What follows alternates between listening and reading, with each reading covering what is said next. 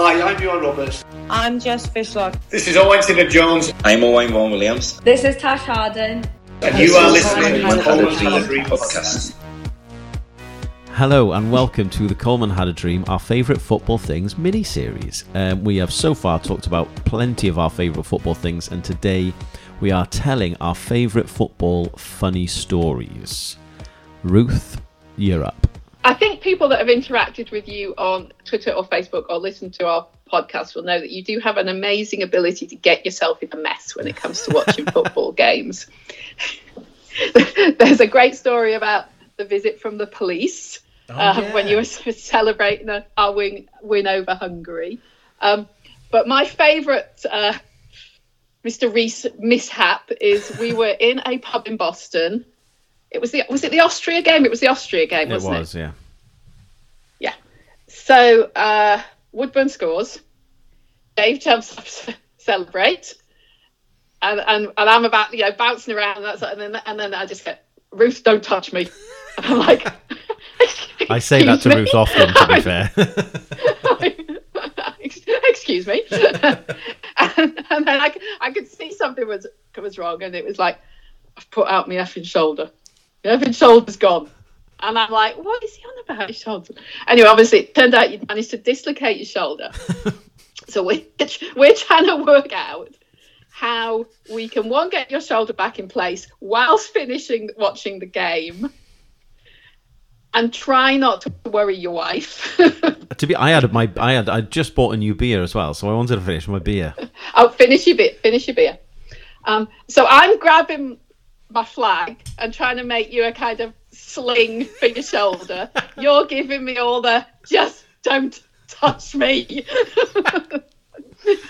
Then it's like, right, well, how are we going to get you to the how are we going to get you to the hospital? We don't really need an ambulance, but we obviously need some transport. Then we realize there's a fire station up the road, so I, I'm, I go up to the fire station, obviously had a couple of beers. I'm in all my best Spirit of fifty-eight gear. And I'm trying to ex- trying to convince this fireman that really he does want to pop down the pub with me and help me pop in the shoulder of my mate. And he's like, I don't think so, love. Oh, my God. Anyway, we end up in an Uber. You end up at the E R and all is eventually well. I just would like to add to one thing there. Well, a couple of things, actually. One of them, I'd forgotten, actually, a few of those things about you going to the police station. That was absolutely hilarious. Um, at the fire station, sorry. And I think the other thing that's worth remembering from this is is that we were in the hospital. I was kind of in a little booth, kind of having all my information done. And as I'm there, my shoulder kind of pops itself back in. That's right, that's right. So I was just like, oh, oh, I think it's gone back in. I feel a lot better now. I feel a lot better. And all this is happening. The nurses are kind of checking me over and getting my financial information or whatever. The next thing you know, Joy, my wife, has walked in. And uh, someone goes up to her, and obviously she has been sunbathing because it was a, if you remember, it was a lovely, lovely day.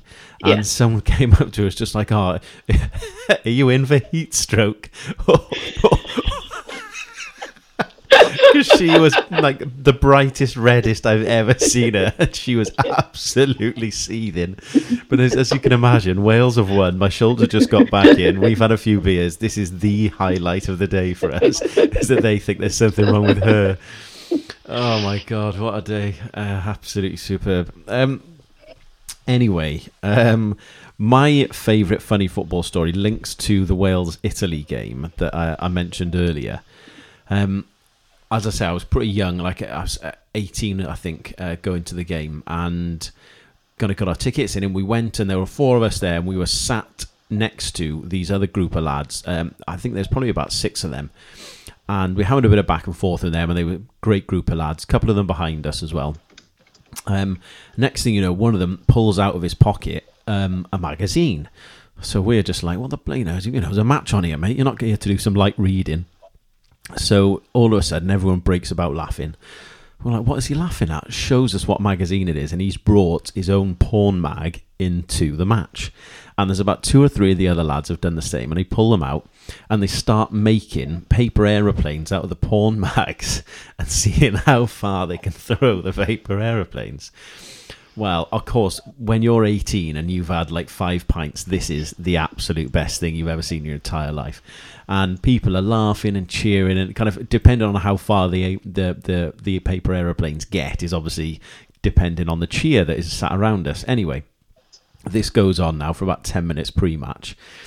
And one of the lads makes what he describes as a cracker, and he goes to throw it, and the paper aeroplane goes straight up in the air and straight back down again on the lap of this little lad in front of us who's completely oblivious to this whole thing, and he must have been seven or eight years old, at which point he has then picked up the the paper aeroplane and looked at it and kind of unfolded it as if to say, what is this? His mum has absolutely lost it. She's absolutely turned around and like destroying everyone. We are all falling about the place laughing. It was just so, so great. And uh to top it off even more, the bloke next to me said, I've got I've got uh, Wales to win three one.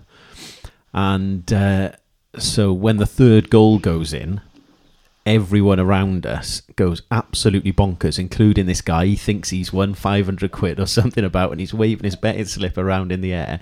And it, the goal gets disallowed, and everyone is obviously naturally disappointed, apart from this group of lads who've been throwing their porn mag paper aeroplanes, who are so happy that their mate hasn't won the bet, that when the goal gets disallowed, all of their group of mates are like, way, jumping around celebrating almost as much as when the goal went in.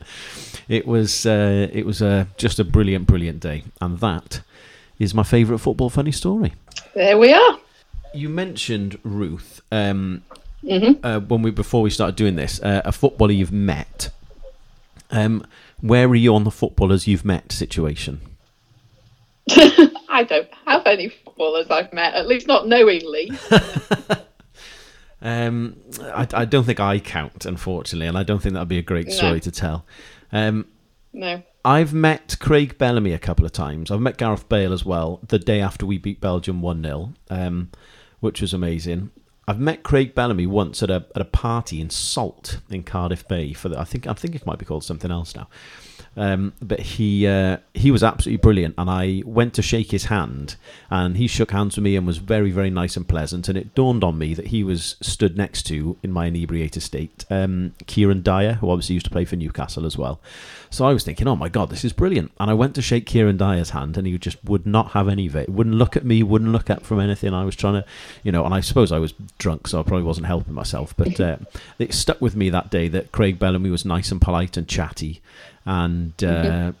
and Kieran Dyer was a bit of a knob. I actually bumped into, I say like bumped into, like we're mates, um, Craig Bellamy at a queue for P C World once with my ex-girlfriend.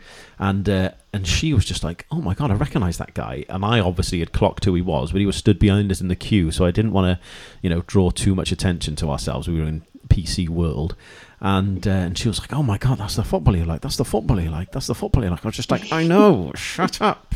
Give it a rest, try and act cool. Like he was there with his daughter or something, or his son, I think. And uh, so it's just like, oh my God, this is so awkward. So as we were, this is kind of carrying on, she was like, why don't you just say something? Why don't you just say something? I'm getting more and more infuriated and, and embarrassed uh, as the moments go on, at which point Craig Bellamy, trying to diffuse the situation, was just like, I'm sorry, do I know you? I feel like you're talking about me. Do I know you? At which point I am now bright pink. And my, my girlfriend at the time was just like, oh yeah, you're that footballer, aren't you? I was just like, oh my God.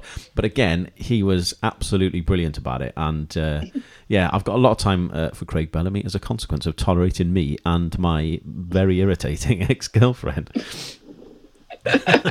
She won't listen. She won't listen. Um, yeah. So those those are my favourite. Those are my uh, my, my footballers I've met stories. Um, so our next one, Ruth, uh, which will be our next football favourite things podcast. I'm looking forward to talking about this one. It's our favourite games, not that necessarily we've been to, but our favourite games we've watched. Um, so. If you have met any famous footballers, any you want to tell us any stories, please do. Um, if you haven't and want to cheer Ruth up that you haven't met any famous footballers either, tell us that as well. Um, but we'll be back tomorrow to discuss our favourite football matches. Thanks for listening.